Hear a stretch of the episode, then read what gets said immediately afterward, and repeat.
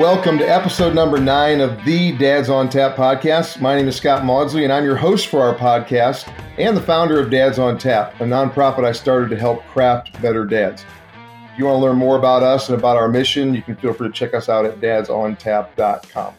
I want to start today by giving an, an opening shout out to our friends at Lean In Golf. I'm actually wearing a cool golf hat that they sent me, and I want to thank you guys for your generosity and for being a follower and supporter of Dads on Tap.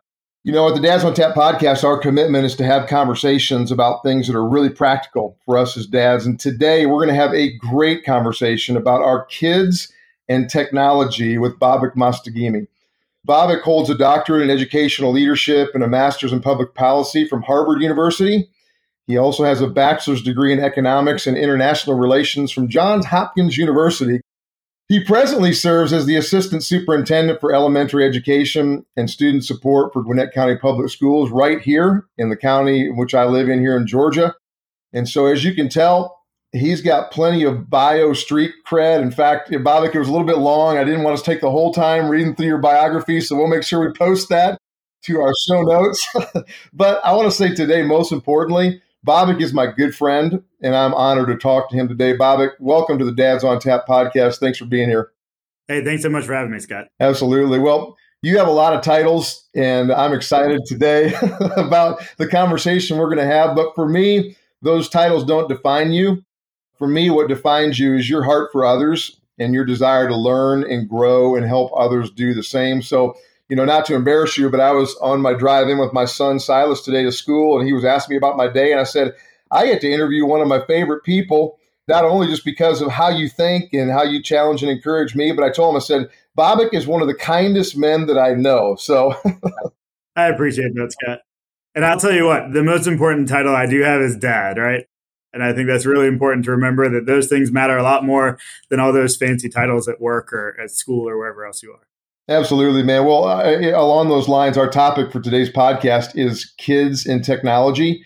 And I cannot wait for us to have some conversation here because of the world that you live in and the things that you're thinking about and how we as dads approach and handle technology in the lives of our kids. But before we get there, I always like to begin our podcast by asking our guests about their dads because so much of who we are as dads and men are shaped by our dads for better and sometimes for worse. So, Tell us a little about your dad and your relationship with him.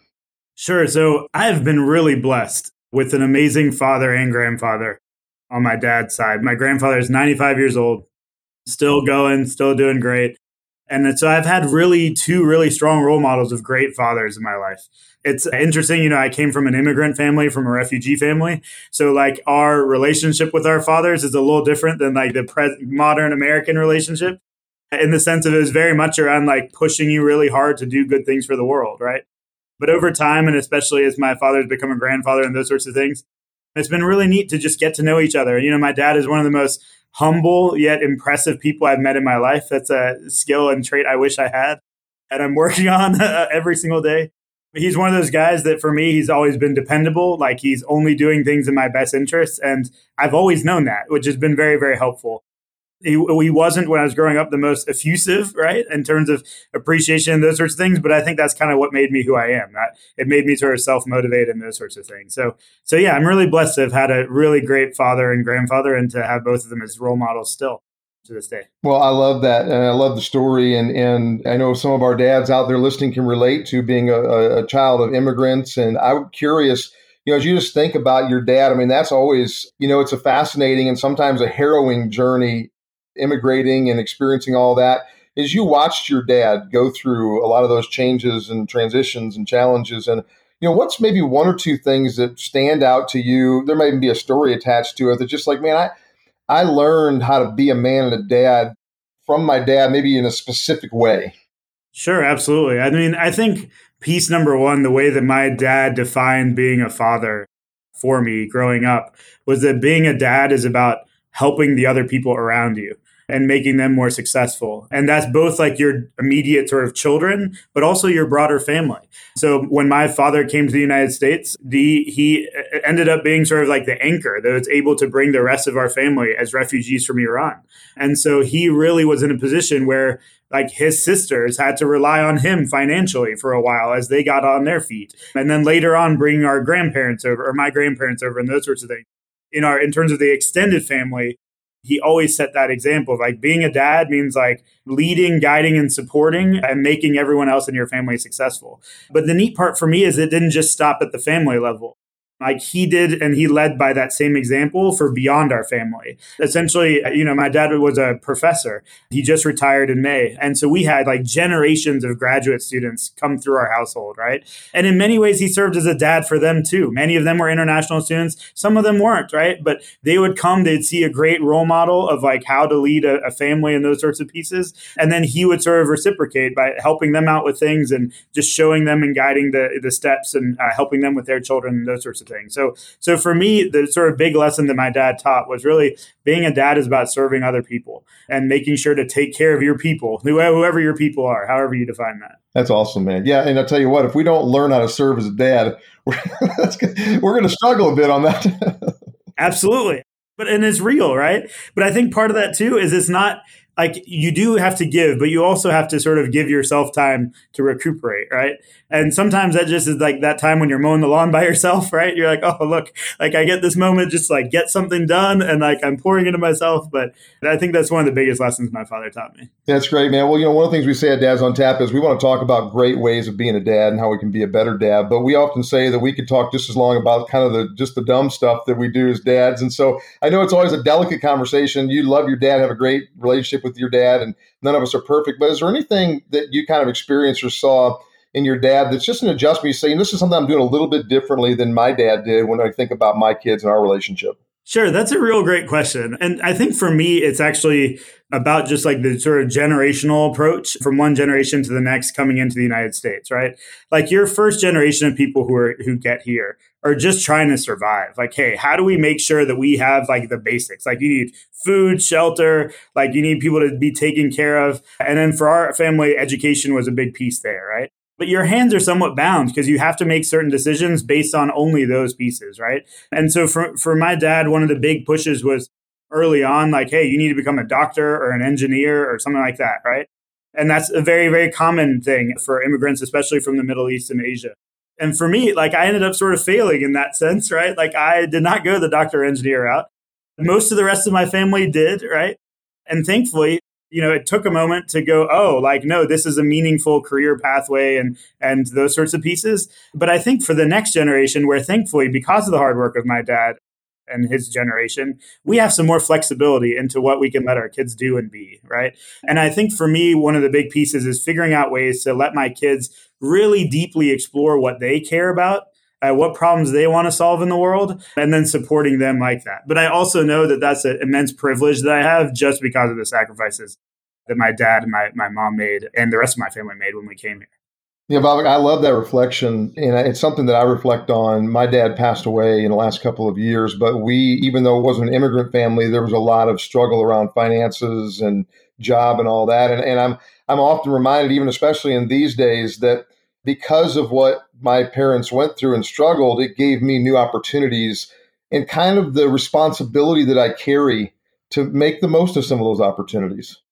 So let's talk about, take a moment to let you brag on your family. You're a husband and a dad. Tell us a little bit about your wife and your kiddos. Sure. So I have an interesting family. So my family actually kind of started before my wife and I were together. And by that, I mean I was a teacher back in Mississippi and I took in a couple of my former students to just sort of help them through life. I was a fifth grade science and social studies teacher. And there were just some families who were hard pressed for time and needed just some extra hands. And I was sort of that sort of co parent and helper. When my wife and I got married, we sort of formally took in a couple of the students who are my daughters now, and they're sort of often doing well. They're all in their mid 20s and sort of figuring out life and, and kind of have their own families or are going from there. But then I also have two biological kids. So I have a, a seventh grader and a second grader. They are fantastic kids, but they are brothers and sisters, right? So you get all. Oh, yeah. I've got a son and daughter. I know. some days you're looking at me like, wow, look at how, the, how great I did. Another day you're like, oh my gosh, what am I doing here? But they're fantastic. You know, my son is really into like robotics and stuff like that, but also band and music, and he plays of soccer on the side. My daughter is really into speaking other languages. So she's in like a dual language program and learning Spanish. And we speak Farsi with her at home a little bit. And she's just a rock star. She wants to be an astronaut and she's wanted to be an astronaut now for like five years. I don't understand how that works because she's only seven, but it's like, all right. And then my wife is probably the most amazing partner a man could ask for, right? She she is the reason why we've been able to do so many things together. And we have this underlying agreement where we're essentially like, look, between the two of us, how can we best serve the world? And what that means is that sometimes I need to put my career on the back burner so that she can accelerate and do things. And then other times it's the other way around. But we see it as like the collective impact we're having, not as like what one individual did. And so she's an educator now and is doing remarkable work helping students sort of catch up who are behind or not doing well academically. So yeah, and then we're all doing all this in the midst of we have nine chickens at home and I have a big garden. And so I have a lot of uh, ladies running through the house, although most of it is these little hens running all over the place. But, but yeah, having a good time, having a great time. That's awesome. Yeah, you know, one of my favorite Keith Urban song lines is they say that behind every good man is a good woman, but I think that's a lie because when I think of you, I'd rather have you by my side, right? And I, I think it is that partnership that is so important. So, and hey, we're going to actually we're going to ask you today in our conversation to put on those two hats because obviously there's a lot we're going to learn from you about technology, the world that you live in, and but also we want I want to have some questions about you as a dad, how you think about your kiddos to make it personally. So, you know, I can't think of a more important and frankly a more difficult conversation for dads than how to te- handle technology in the lives of our kids. I know you invest a lot of time in your leadership world thinking about technology related specifically to the next generation. Can you just tell us a little bit, give us a little overview of the work that you're doing each day around technology and engaging the next generation? Sure, absolutely. So, this is an area that's of particular concern to me, right? Because my job, as I see it, is to make sure that our children are prepared for their future, right? And the future, and honestly, the present is rapidly changing right now. I mean, I was in a Mexican restaurant the other night and like a robot came and brought me my food, right? Like, I'm like, what is happening here? Right? Like, right here, I'm not in some like Silicon Valley or something else, right? Hey, as long as it kept the chips and salsa coming, it was fine, right? Yeah, I'm like, okay, like this is pretty sweet, right? Or like, you know, I'm like writing uh, up a document on Google Docs, and all of a sudden it's giving me like whole paragraphs of what can come next, right? And it's just like a fascinating world to live in. And so my big push for kids is how do we make sure that they're ready for their future? And we recognize that their future is rapidly changing in terms of technology. But for me, that means a combination of like, it's not just about the technology. It's like uh, more about the human skill of how do we create? How do we think? How do we problem solve? Because the technologies are going to change by the time they actually get out in the world, right? So, like my, uh, you know, if, if you have a kindergartner today, I want to say they graduate from high school in theory in like 2036, right? So, like, imagine that's like 13 years from. Imagine how different the world's going to be. Like, imagine how different the world is now compared to 13 years ago, right? And it's changing even faster. And so, for me, in terms of technology here, we've been focusing a lot on artificial intelligence and future readiness. And what does that mean for a student? What are the skills they're going to need to sort of double down on? What are the skills that we sort of don't need to worry about as much anymore? And so that we can create a well rounded kid that can succeed in their future. That's awesome, man. You know, in this whole world, in the world of technology, especially AI, you know, one of the things that if you listen to, goodness, certainly the news outlets, but even beyond that, just the general conversation across communities, and a lot of the conversation I hear about parents is all the doom and gloom and how this is just terrible and how it's, you know, and, and well, I think you and I share not only a wiring, but I think also just a perspective that, you know, we're kind of glass half full people. And it's like, man, the opportunities that we have, we can talk about the challenges, but the opportunities that we have are just incredible and what our kids may get to experience and how it can benefit them. So I know that we're both a huge proponent of technology. I wanted to start with kind of the glass half full conversation of what are some of the reasons that you're encouraged by what's happening with technology right now?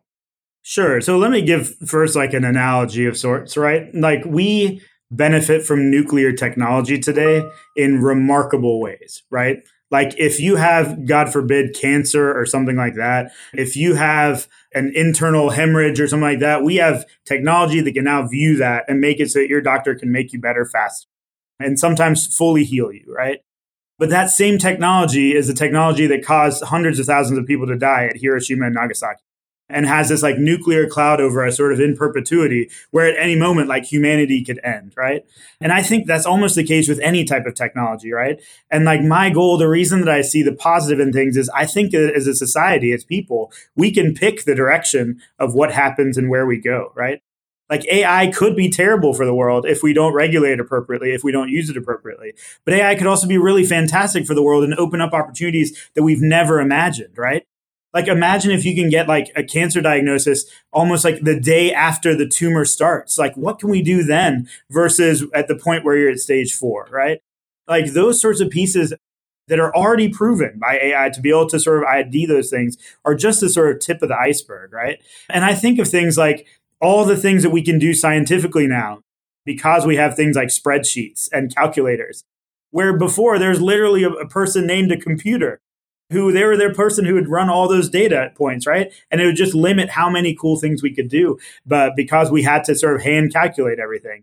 So I really think that we're at a moment with technology where it can go one of two directions. And unfortunately, or fortunately, we have a big role as dads in making sure that it goes right for our children, but also where it goes right in terms of how we vote and how we support or don't support things that are going on, right? And so there are ways that I think we can work with our kids to make sure that technology is used in positive ways that bring value to their lives. And then there are ways that if we're not careful, technology can be the bane of our existence. And that thing where we're like, oh my God, I wish this thing would just disappear. So yeah, so I have a lot of hope, but it's not like it's hope with action.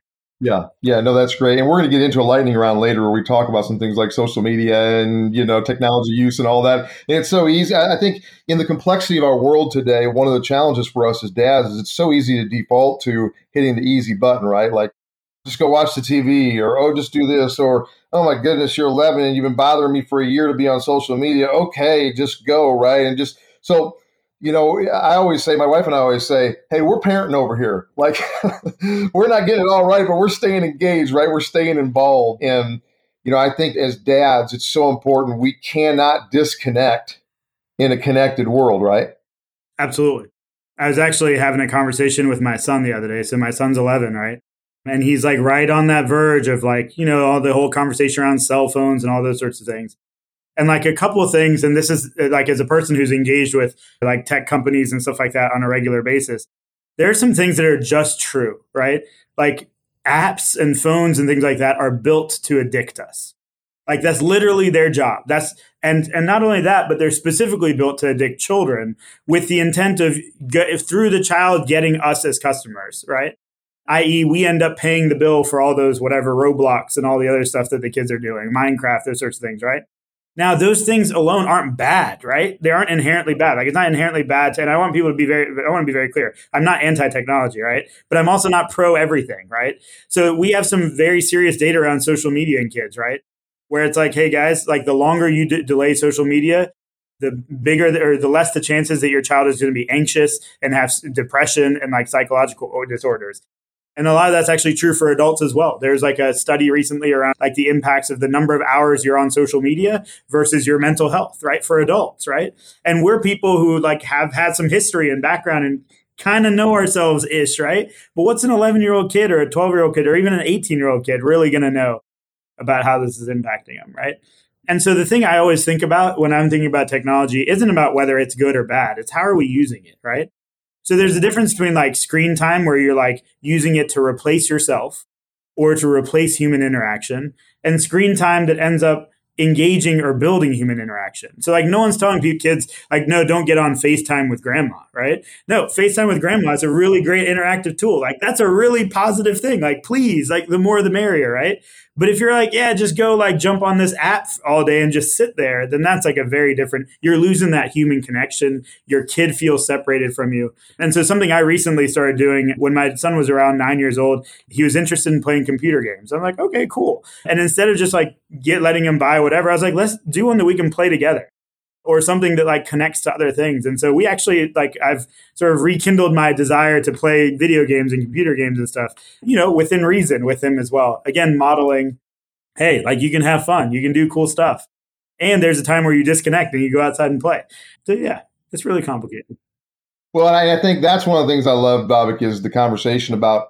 I mean, you live in this world, and knowing how you're thinking about this with your young kids is so important. You know, it's funny. Last week, my 18 year old son, who we slow played social media, we slow played the Apple, you know, the iPhone. My daughter, who's 13, still doesn't have an iPhone.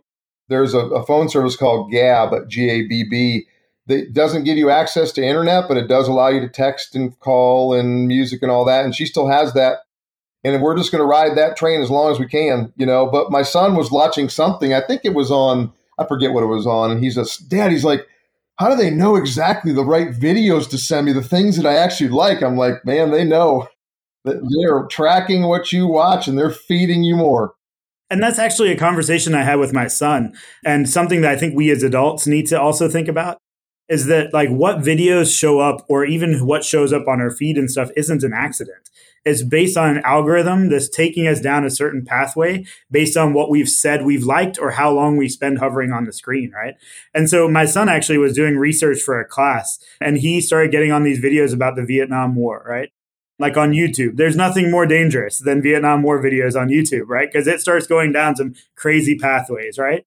And so he starts, and I sort of let him sort of tinker along, and he comes back and he's starting to state facts to me about the war. And I'm like, Are you sure? He's like, what do you mean? They said in the video. And I'm like, ah, but is who is that? He's like, I don't know. So it ended up opening up this uh, conversation of, hey, like you find you can listen to whoever, but you got to actually critically think, are they right? Are they telling you a lie? Are they trying to convince you of something? And I think in that case, it's kind of political, right? But even with our young girls, like when you're watching an influencer, are they actually that happy or are they just trying to make you think that they're happy?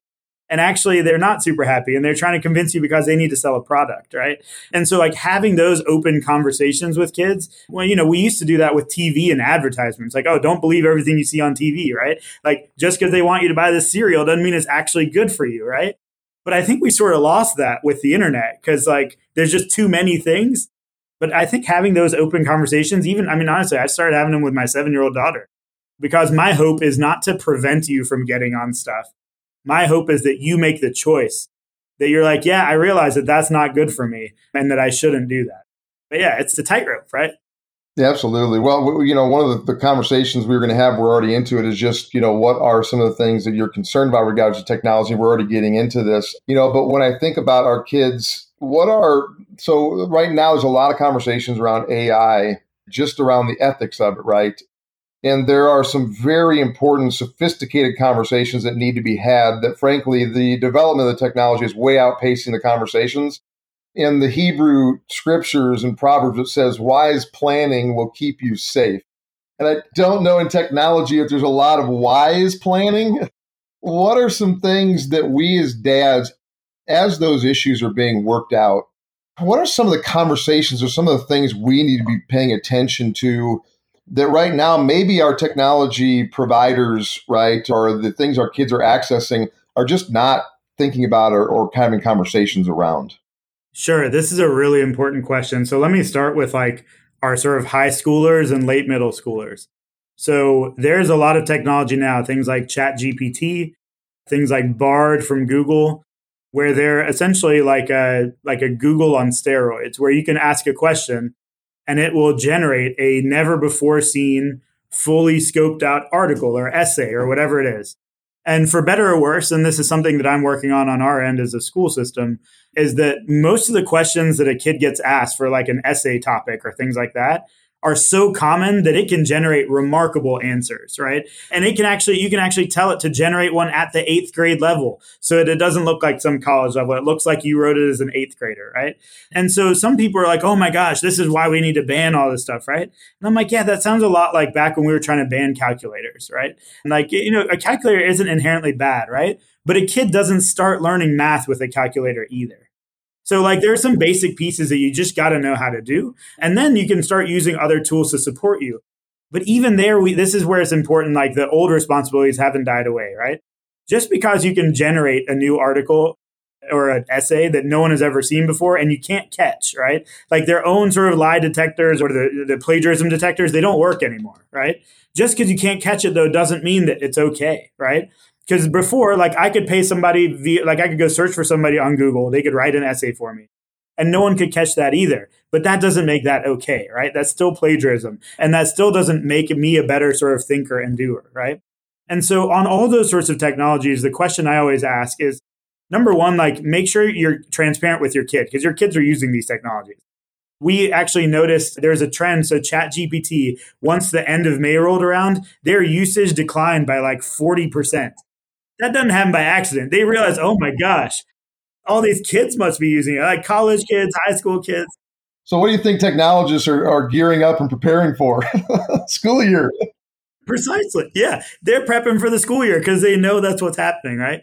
But I think with our kids, what that means is number one, make sure whatever school system or school you're in, make sure you like ask what the policy is or what's okay and not. But generally speaking, when there is no guidance, what I say is treat it just like another source. So if you were to go out to a website, you'd cite that you got the information from that source. Do the same thing with those sorts of engines, right? So that's like on the sort of generative AI, that sort of side of things. And then like on the social media side of things, I think there's just too much evidence that social media is bad for our kids.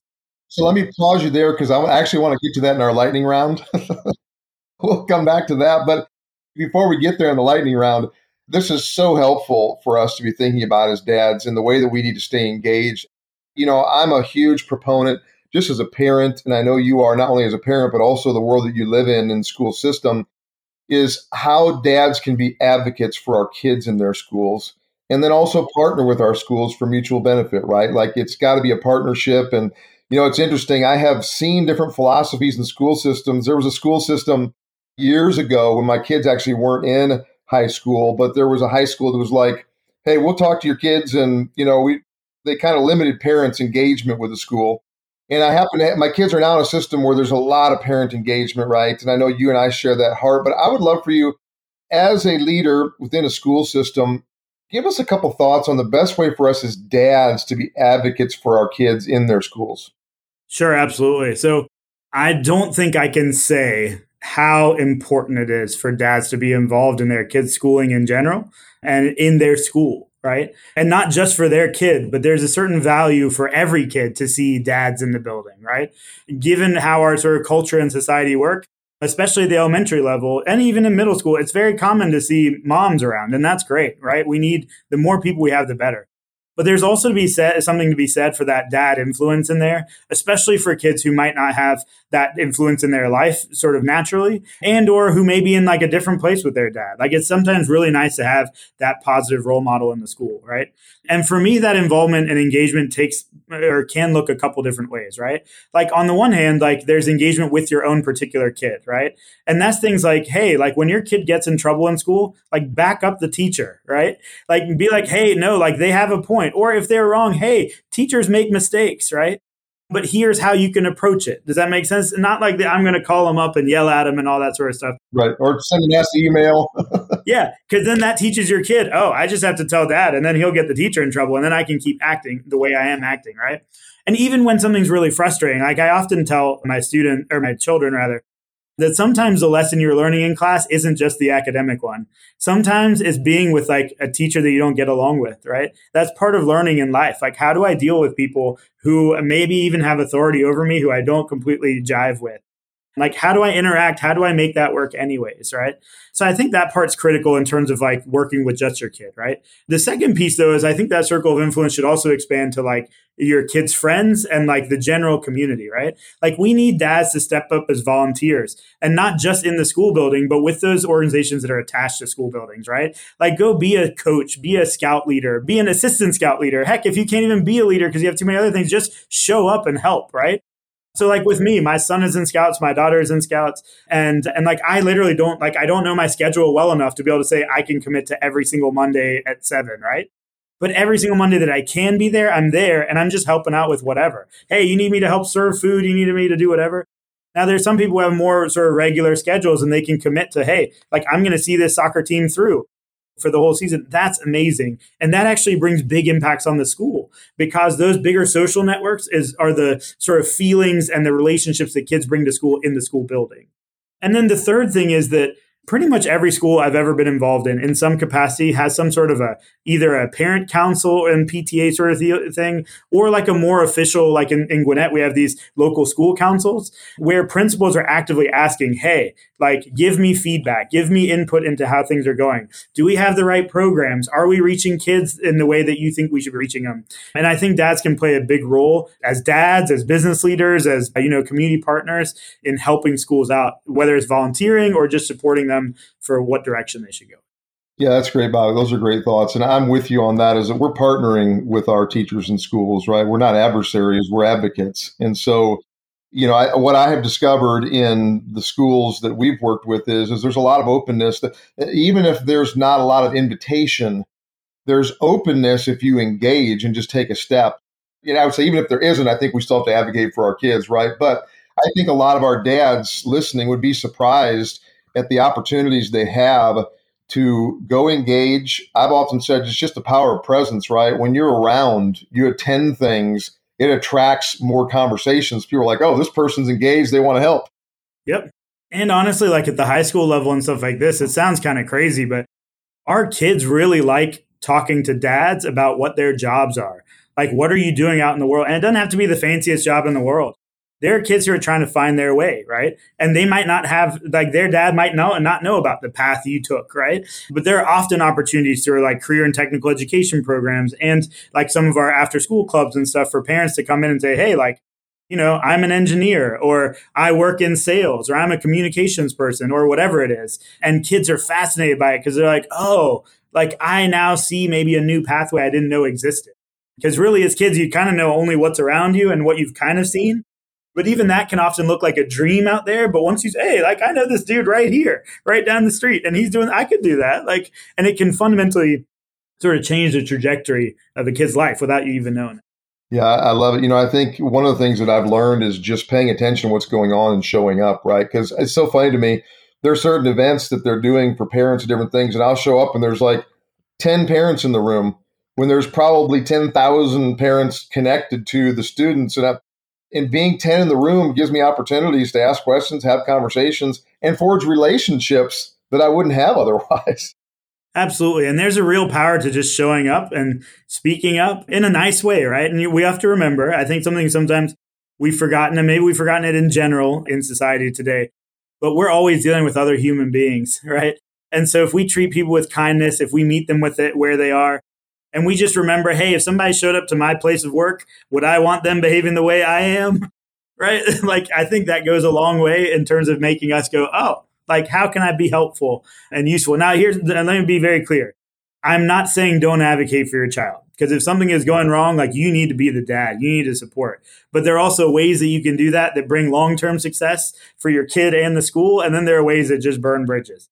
So always advocate for your kid. Don't ever have somebody tell you, no, you shouldn't be speaking up about whatever. You're the person who your kid relies on for their success.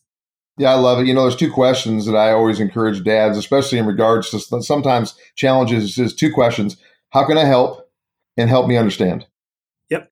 Absolutely. Those if you do that, that's true. I like that. If you ask yourself those two questions, then and ask those from the people you're talking to, it can really change the nature of the conversation. Absolutely. So let's jump into, I know we're limited on time here. Let's jump into a lightning round and just get your quick take on these. We'll go back to something you were headed to, earlier social media thoughts. Babak, you know so much about statistics and research and what we're learning about our kids. You know, I think, even for me specifically, in regards to my 13 year old daughter, talk to us about social media and just some thoughts about what we need to keep in mind as dads. Sure. So, just like everything else, everything is nuanced, right? Like I'm on Facebook, I'm on LinkedIn. I like do I do a lot of social media primarily because it's my way of communicating with my parents and my grandparents and other people about what's going on in my life, right? But for kids, there's just too much evidence that it's bad for them. And the reason it's bad for them is they haven't built their social identity enough yet.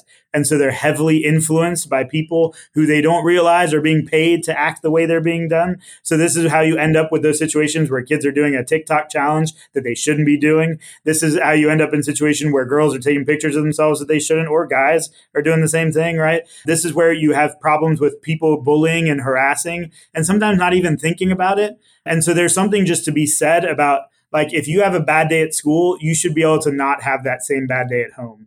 But if you're all over social media, that day keeps following you and it never goes away. And it's just like if you say a bad thing, that thing's on the internet forever, right? So the longer you can sort of delay that, the better. Just because I don't think there's a lot of good use for young kids in social media at all. And just there's just too much evidence around the mental health side effects and just creating disconnections and like it just it's not worth it. So delaying that as long as humanly possible is a good thing. But even if you do do it, right? There's a way to do it really well. Like kids don't have privacy. Like they shouldn't have any accounts that you don't know about, right? You should be monitoring very, very closely what they're doing who they're friending, who they're talking to. Primarily because sometimes kids get tricked into friending people who they think are their age, and you're like, no, that's some creepy dude. Like you need to like you need to be able to verify who the other person is and those sorts of pieces. So yeah, if you're going to do it, be very actively involved. There are no hidden chats, right? There are no secret conversations or pictures and those sorts of pieces. But if you can hold off, the longer you hold off, the better off the kid is. I love it. Yeah, I think you're speaking a topic, uh, Babak, that there's a lot of places as our kids age in our homes where privacy is necessary, right? And they deserve some privacy. My kids know there is zero privacy when it comes to social media because my goal is to protect them. So I, Silas knows. I mean, say he doesn't have it, but Silas knows I can grab his phone anytime I want, and I follow him on his social media accounts, and I can pull it up, and I can look at his Snapchats, and you know, I mean, we. So Silas is on Instagram, which he never uses. I think he has two pictures posted in like five years, and Snap is where he stays connected with all his friends. So, but yeah, I'm with you. That zero privacy when it comes to social media is, is so important. Well, and here's what I'd say: like, social media isn't private. Someone else is always seeing it right? And so if someone else is seeing it, then you have the right to see it too, right? And especially before it gets out there. And then the second thing is because of the addictive nature of social media and some of those games, the longer you keep your kid from getting used to it, the better, right? Like we know how hard it is to like ignore the notification from our phone, right? Well, a kid who has never had to worry about a notification on their phone, you don't even have to worry about that yet. You see what I'm saying? And so the longer they get used to that not being part of their sort of mental ecosystem, the better off they are in terms of being able to regulate themselves, to sense what they want to do and not do, and all those sorts of things. Yeah, that's great. That's great. Yeah, and I think that there is this great thing called screen time that we have access to that we actually can control. so my son, if there's a certain number of time, amount of time he has access to everything during the day, and when that shuts off, he has to send me a request to get permission for more, right? And he hates it. But I love it when it shows up. See, that's definitely one way to do it. The old school way is I'm just like, all right, I'm just gonna turn off the internet. like I just go, I click it on the box. It's like, oh, sorry guys, and they're like, the internet's not working. I'm like, it is. I just turn it off. Like we're done. And it's like, oh, okay, cool. And then they just go outside and play. Yeah, and you know we have that across all our TVs and everything at home. Unfortunately, with the phone, it still has that cell service, right? yep, yep, yep.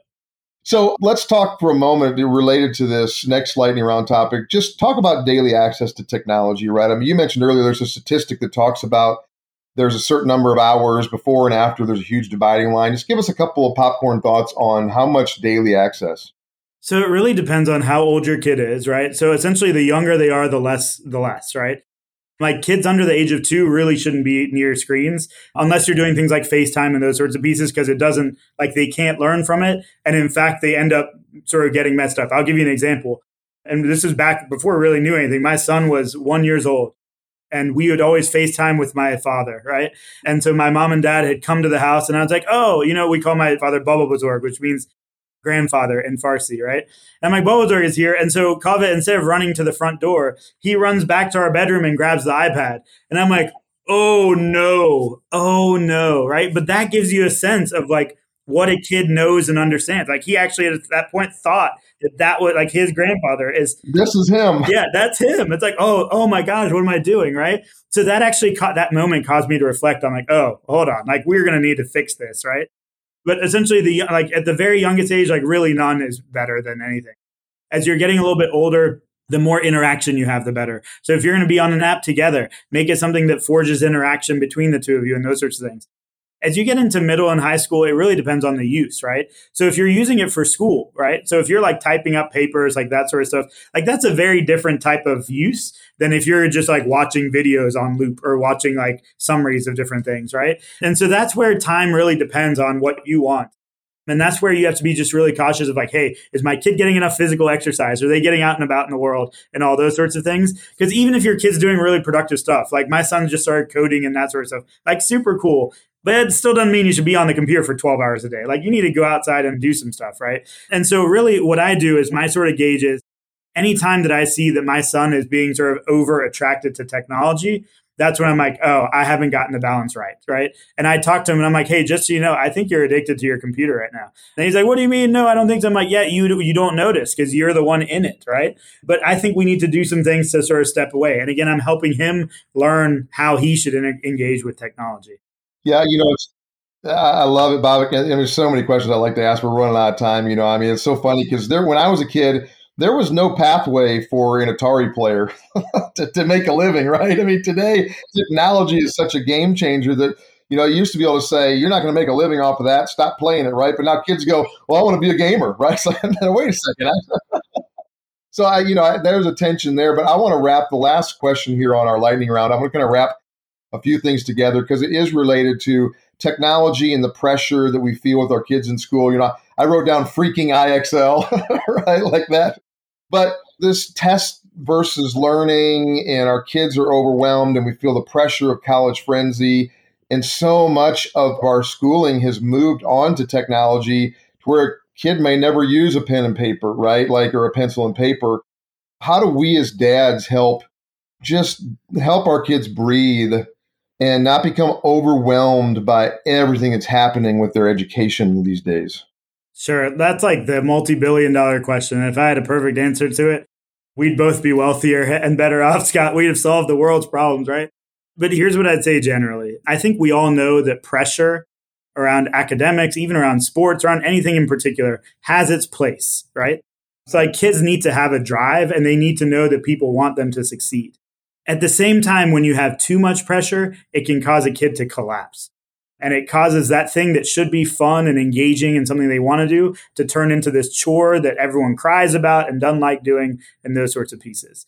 What I like doing is really thinking about how can I make sure that what my child is learning is connected to what they want to do in life or what they're interested in? Because you and I both know when you're in the flow, when you really like the thing you're working on, it doesn't feel like work anymore, right? And the pressure sort of dissipates too. And you're sort of driven sort of personally, right? And so, like, when I'm at home with my son or even with my older girls, like, the question was, hey, like, okay, I see you're having trouble on this math problem. Let's talk a little bit about how this math actually links up to what's coming next for you and how it makes sense in that context. And then all of a sudden they go, oh, like, instead of it being, well, I'm trying to get this done for the teacher, it becomes, oh, I actually need to learn this, like, for myself and for what I want to do next.